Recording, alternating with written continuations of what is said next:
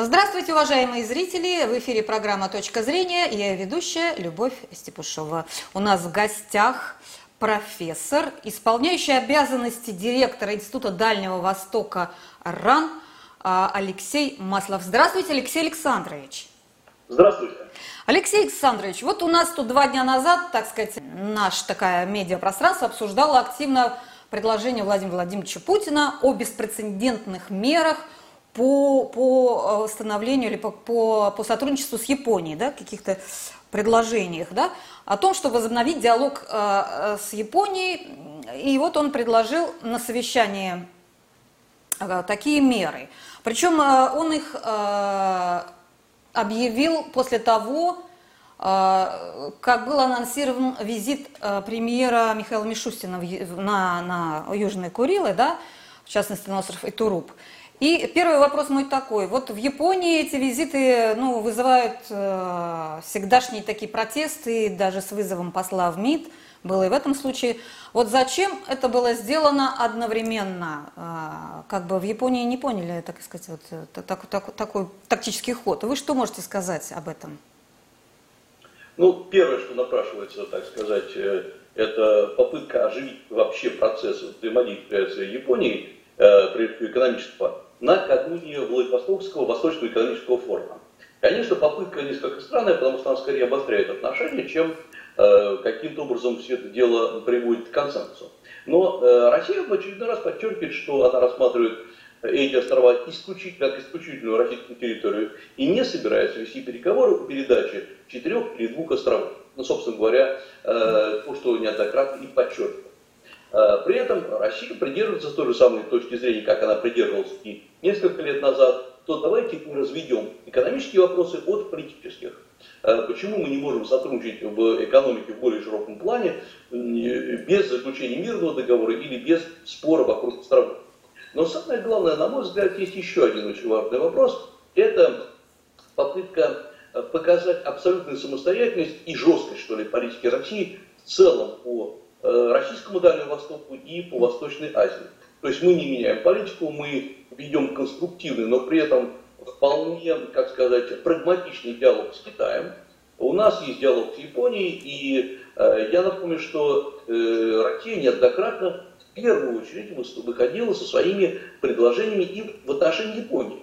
Э, то есть Россия пытается перехватить инициативу, даже не перехватить, а продолжить эту инициативу. Я напомню, как несколько лет назад э, президент Путин предложил просто заключить мирный договор без каких-либо то ни было э, оговорок, э, и Япония не поняла и умолчала этот вопрос.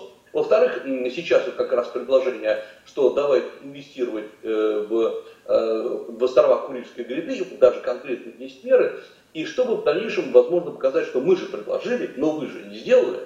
Вот в этом плане, скорее, это попытка позитивными мерами э, привести диалог к некому тупику. Министр иностранных дел, дел Сергей Лавров 8 июля заявил, что в Японии нерв, нервно отреагировали да, на вот подобные предложения. То есть это было еще ясно до объявления Путина об этих мерах. А, и все же, вот, и все же мы вот это да, объявляем. То есть я так вас поняла, что это вот как бы попытка Э, попытка застолбить вот какие-то свои позиции, да, и сказать, чтобы в будущем мы могли на них опираться. Вот мы опять же, чтобы впустую не, переговар... не переговаривать с японцами, да, снова, не перемалывать вот эту вот всю историю, да. То есть вот мы хотим эко... экономику, а политику вы уж давайте оставьте.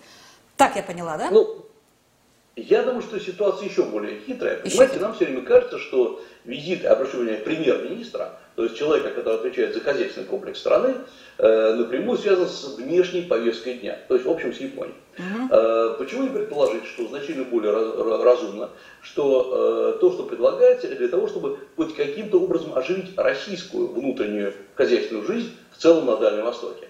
Ведь проблема Курильских островов не в том, что на них претендует Япония, а в том, что годами там не найден, как говорится, рецепт Э, развития этой территории. Угу. И э, много раз предпринимались усилия. Если я ошибаюсь, около уже 10 лет, чуть меньше 10 лет работает, даже больше, прошу прощения, 10 лет работает Министерство по Дальнему Востоку, Минвосток развития и предпринимает какие-то меры, но оживления реального хозяйственной жизни там нет. Я вообще ну, имею в виду по Дальнему Востоку. У нас есть там работает в этом регионе несколько территорий опережающего развития, по сути дела специальных экономических зон, э, но как раз количество зарегистрированных в этих торах угу. меньше, чем количество, которые покинули эти торы. Чуть ли не в, два, в три раза получается. То есть люди регистрируются в надежде, что получат какие-то преференции. Я думаю, что преференции они как раз получают. Но они не получают того, что ожидали. Вот это вот оживление хозяйственной жизни, финансовых притоков, новых кредитов для себя, и они тихо выходят из этих торов. Значит, вот та старая модель, которая на бумаге была абсолютно правильной, но в реальности не работает, она не сработала и в этот раз. Соответственно, нужно как-то и в дальнейшем оживлять. Это главный вопрос, как раз что делать. И визит Мишустина, он связан с тем, что он уже начинается, так сказать, с Трупа, с, да. э, с островов Курильской гряды, и в конечном счете заканчивается, есть э, уже центральной частью Сибири, там, Иркутском и так далее. То есть это попытка предложить новую модель, смотреть, точнее, и в дальнейшем предложить новую модель развития этой территории. Э, потому что если, например, эта территория будет, предположим, однажды напитана инвестициями, новыми проектами, в том числе высокотехнологичными, Э, разговаривать и с Японией, и с Китаем будет значительно проще. Ведь как, в чем сегодня э, проблемы этих территорий? Проблема в том, что, несмотря на различные преференциальные меры, они существуют уже и до визита Мишустина, э, ведь масса других стран, которые находятся вокруг России, не только Китай, ну, например, Вьетнам, Индонезия, Малайзия, Индия, они давно уже ввели различные типы специальных экономических зон. Я специально подчеркну, что это различные Э, то есть, если, например, в Китае вы хотите развивать э, промышленность, вы выбираете свою зону. Если вы вдруг развиваете э, высокие технологии, это отдельная зона высоких развитий. Или вы только занимаетесь экспортно-импортными операциями, есть специальные портовые зоны. То есть вы выбираете, как говорится, зону в душе. И там сразу вы получаете значительно большее уменьшение по налогам и по подписанию больше преференций, чем, по крайней мере, сегодня предлагает Россия. Но и на Китай свет не сошел-то. Тот же самый Китай, те же самые китайские бизнесмены, они очень активно сегодня инвестируют во Вьетнам, где созданы свои специальные экономические зоны, причем индустриальные зоны или зоны э, логистические. Э, долгое время, по крайней мере, до начала вот этой вот последней волны пандемии, активно работали зоны в Индии, например, зоны в Гуджарате, в Гуджарате э, зоны на юге Индии. Есть такие же зоны, как зеленая дорога для инвесторов в Малайзии. То есть Россия находится в жесткой конкурентной среде. И в этом плане сказать, что вы должны лучше инвестировать в нас, японцев или китайцев, чем, например, во Вьетнам или э, Малайзию, надо предложить просто принципиально иной комплекс мер. Не просто такой же, но э, именно принципиально другой. Так, вот он, вот он есть, он с вашей точки зрения в чем будет заключаться? Как он должен выглядеть? Ну, во-первых, Э, смотрите, вот мы можем, я думаю, что э, надо исходить из тех цифр, которые сегодня есть по э, Курильскому Тору. Я думаю, что Курильский Тор существует, mm-hmm. и он не, не изобретен сегодня. Значит, во-первых, это, конечно, вот, освобождение предприятий от части или от большей части налогов. Это, инспектор Мишустин предлагает освобождать предприятия, практически все предприятия, которые инвестируют в эту зону, за исключением предприятий, которые занимаются финансовой деятельностью, э, прошу, финансово-посреднической деятельностью, и вот все остальные предприятия освобождать от любых видов отписков. Освобождать от транспортного налога, земельного налога. Э, в принципе, каждый из налогов велик и сегодня. Но вместе они составляют большую часть. Ну, например, э, обкурить на первые три года налог на землю это около полутора процентов по нормативу, вот его не будет для предприятий. Или, например, э, речь идет о уменьшении э, налога на прибыль с 18% региональной ставки, возможно, до 5%. Или, например, освобождение на 5 лет от процентов, процентов ставки федерального налога, это около 2% и так далее. Хорошо ли это? Да, конечно, хорошо. Бизнес обходится дешевле. Но вопрос заключается прежде всего в том, что э, помимо освобождения от налогов нужны дополнительные инвестиции. Малый бизнес э, туда с большой опаской будет приходить, не имея за спиной гарантированный кредит от государства. Если мы посмотрим, почему, например, малый и средний бизнес приходил в неразвитые районы Китая, и как сегодня есть такие э, вьетнамские зоны, э, вьетнамские зоны неблагоприятного развития, это, например, джунгли и так далее, они приходили не потому, что там были обнулены налоги, это само собой, а потому что государство гарантировало им инвестиции, э, выдачу кредитов на э, 10-12 лет под очень низкий процент и, например, внедрение новых технологий. Угу. То есть таким образом выращили огромный инвестиционный пакет. Э, в этом плане как раз э, вот эти зоны зарубежные, они заработали, потому что государство оказывало именно финансовую поддержку, а не просто объявляло налоги. Ну и плюс еще, конечно, очень большой вопрос, это то, что можно привести на Курилах много что хорошего и полезного. Но э, проблема заключается в том, что э, огромные и, в общем, неоправданно большие тарифы на перевозку, как внутрь России, так за рубеж, они съедают те преимущества, которые возможно получить при вот этом обнулении налогов. Но вот это режим свободной таможенной территории, это вот обнуляет вот эти вот, э, э, так сказать, вот эти перевозки, цены на, на, на эту перевозку. Вот что такое таможенная территория, что такое вот это вот? Что это, как это понять? Э, значит, есть несколько, много типов, точнее, особых таможенных территорий, и все зависит от того, э, какое решение будет принято именно по данной mm-hmm. территории. Если брать в общем, да, это уменьшение или вообще освобождение на какой-то период от э, тарифов, или так, заметное уменьшение тарифов, это датирование перевода. Да, вот, случае, хотелось бы услышать, да. Перевозки, угу. И портовые подключно-распуточные работы. То есть государство должно, по сути дела, датировать в конце концов, ни РЖД, никакие mm другие компании не будут отказываться от своей прибыли. Поэтому должен принять целый ряд решений и постановлений о, э, о дотационных расходах по этой территории. Поэтому, но вопрос еще в другом. Произвести продукцию это то, и перевести продукцию это два момента. Третий момент, еще сбыть эту продукцию. Надо понимать, что э, нынешний э, вот этот вот налоговый режим, он, надеюсь, вступит в силу в ближайшее время, но в период, когда многие границы закрыты. Посмотрите, что творится сегодня с дальневосточной рыбой. Китай закрыл сегодня э, каналы покупки э, рыбы у российских дальневосточных производителей. У Китая есть, как говорится, своя правда, потому что Китай считает, что с рыбы может, может заноситься в Китай и коронавирус, и было несколько случаев. И поэтому Китай заботится о себе. Это все правильно, э, но малые и средние предприятия, которые занимаются э, рыболовецким промыслом, Э, они очень уязвимы, они всю жизнь ориентировались именно на Китай и на Японию.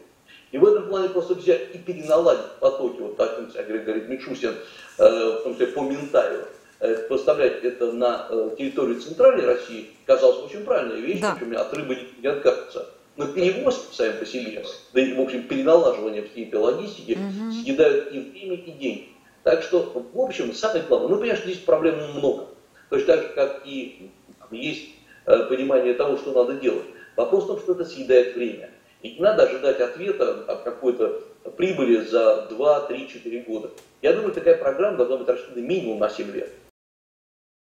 Какая вот здесь роль Японии-то отводится? Если мы просто развиваем вот Дальний Восток и эти острова, ну и развивали бы, что мы так лезем прямо с этими предложениями к Японии? Пусть она там варится в своем этом соку, а мы будем развивать.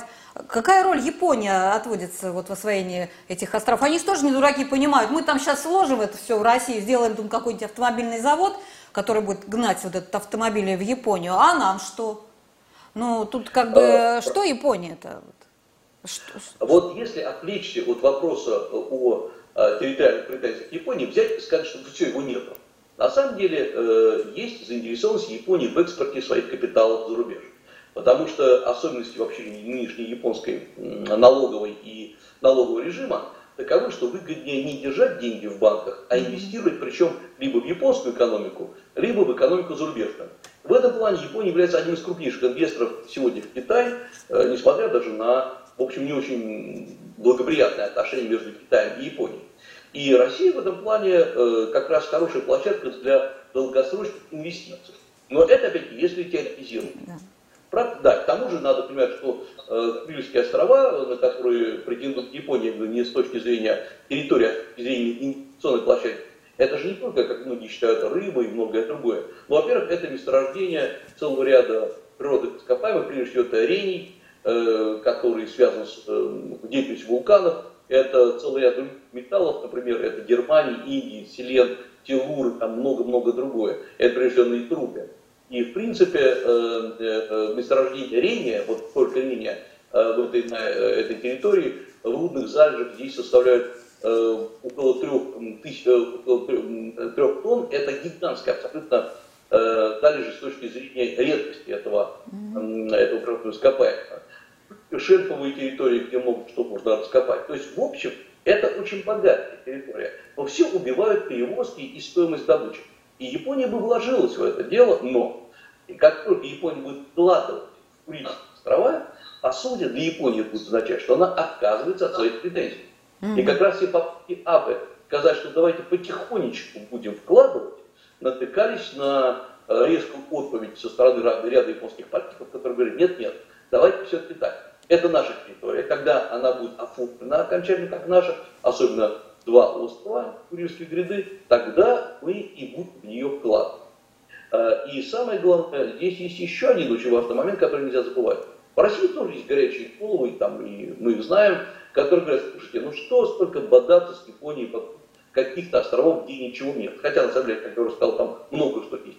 Давайте передадим их Японии. Угу. Давайте вот как-то расшивать эту Ну, народ не поймет, э, ну, не поймет народ, да, это вот это всего, всего. Вот, вот, вот это ну, народ просто не поймет. Это, да. это не решение Путина, угу. это не решение э, какого-то политика.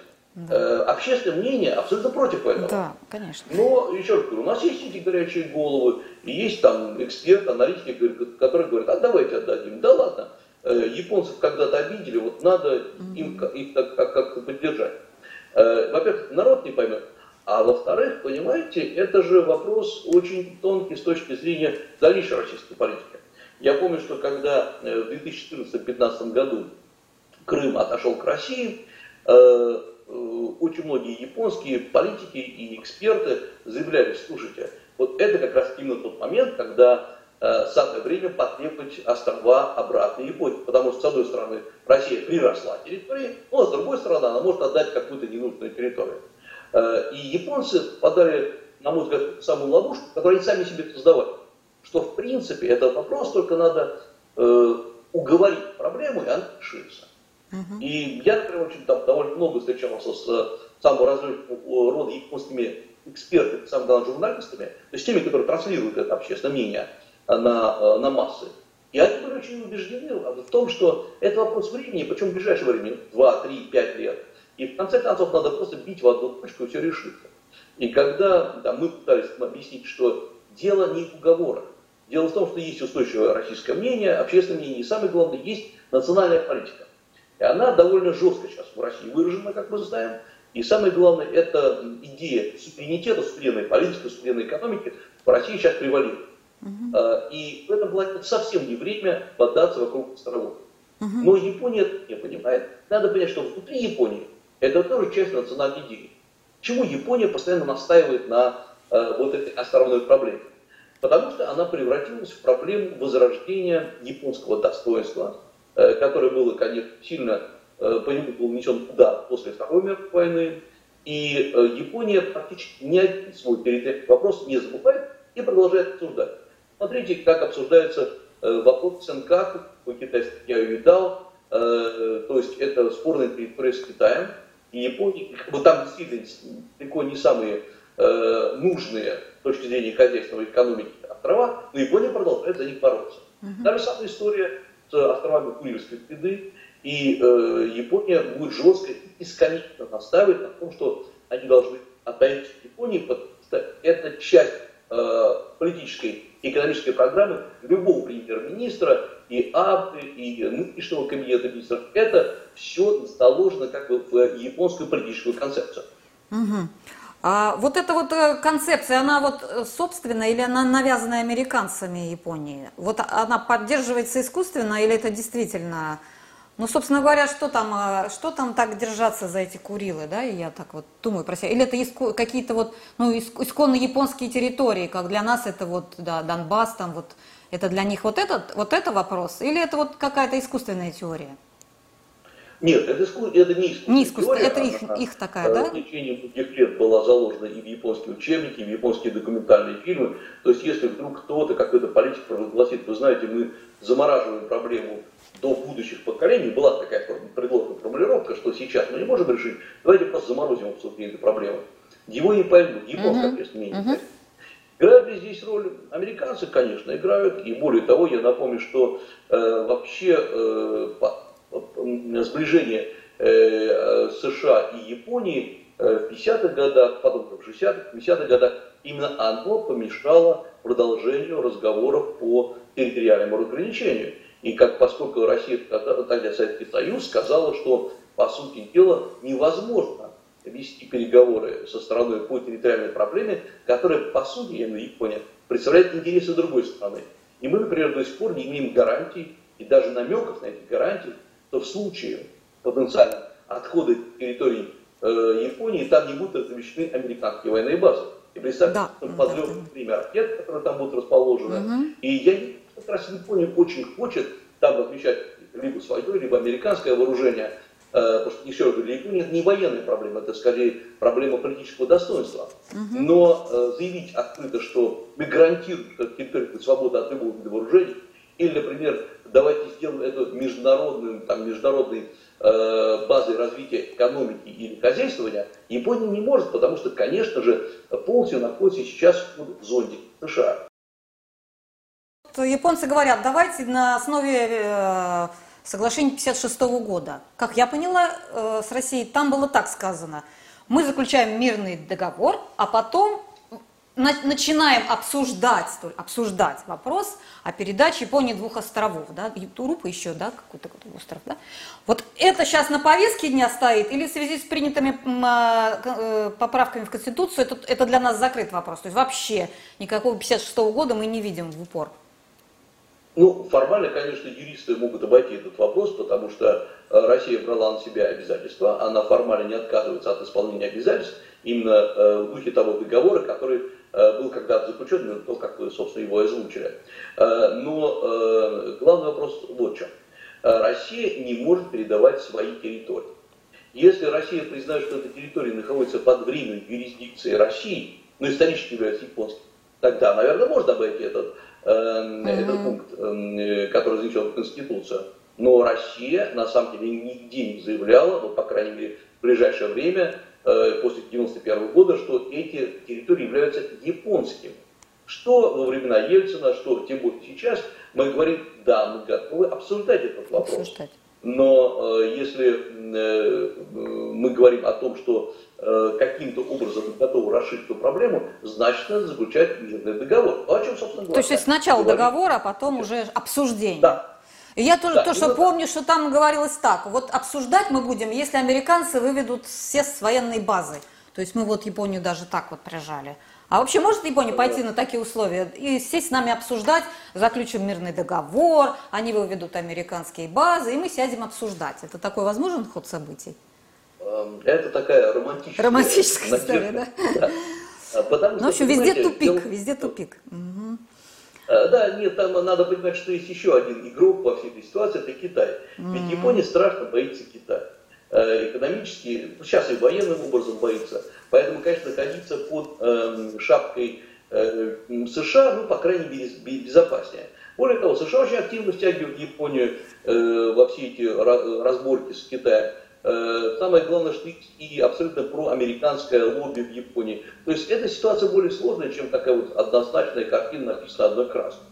И я не думаю, что в ближайшее время Япония каким-то образом примет принципиальное решение вывести все э, американские базы с Окинавы и вывести американское окружение, потому что тогда Япония, вот и так произойдет, останется один на один с Китаем.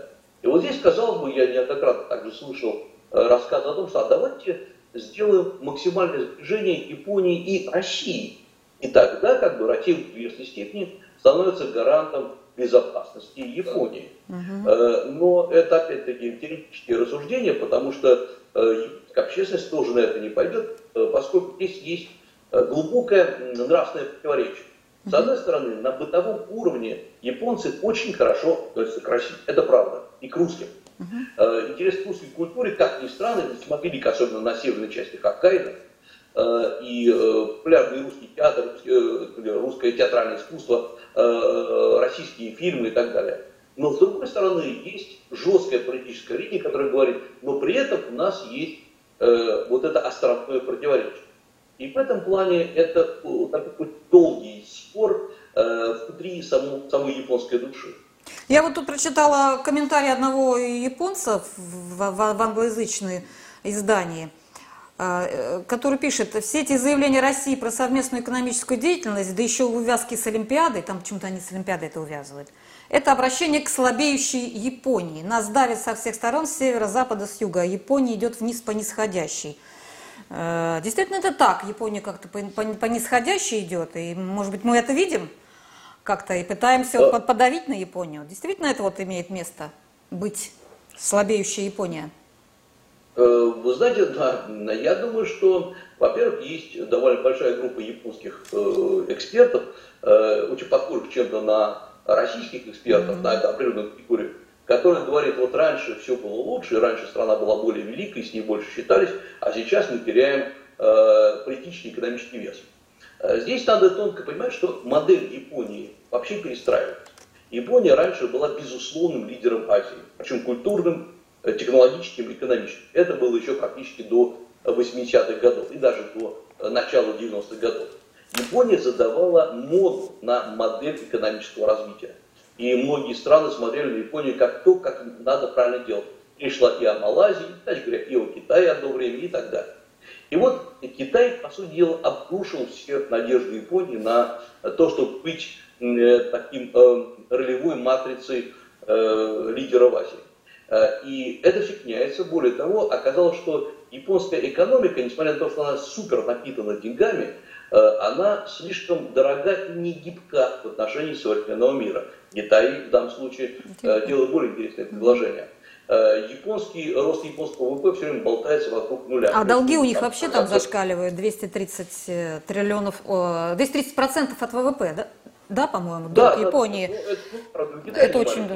Но угу. так, еще раз так построена была японская экономическая модель. А, и вот э, э, пока у Японии был шанс на развитие, когда не было большого Китая, все эти проблемы можно было нивелировать, сказать, это все ерунда, все это решается. Э, это как бы инвестиции в будущее. Но сейчас этого не будет. И просто так и расшить эти политические проблемы невозможно. И вот, кстати говоря, предложения Мишустина, скажем, предложения России, они вовремя сделаны. Кстати, да. Кстати, да, вот наши, им же ресурсы нужны. Берите ресурсы, давайте нам технологии. Казалось бы, вот э, потенциал роста Японии, да? То же самое, что Китай стал вот в свое время там э, на, на, на американских вот этих вещах вылез. Также здесь они могут вполне, как бы, но они на это вот не идут из-за этой вот этой, да, своей идеи фикс. Идеи фикс. И они не пойдут в ближайшее И не пойдут. пойдут. Угу. Но, но, но не, не сделать это предложение. Да, мы, мы не можем. Потому что, да, нам надо показать открытость наших да. предложений. Да.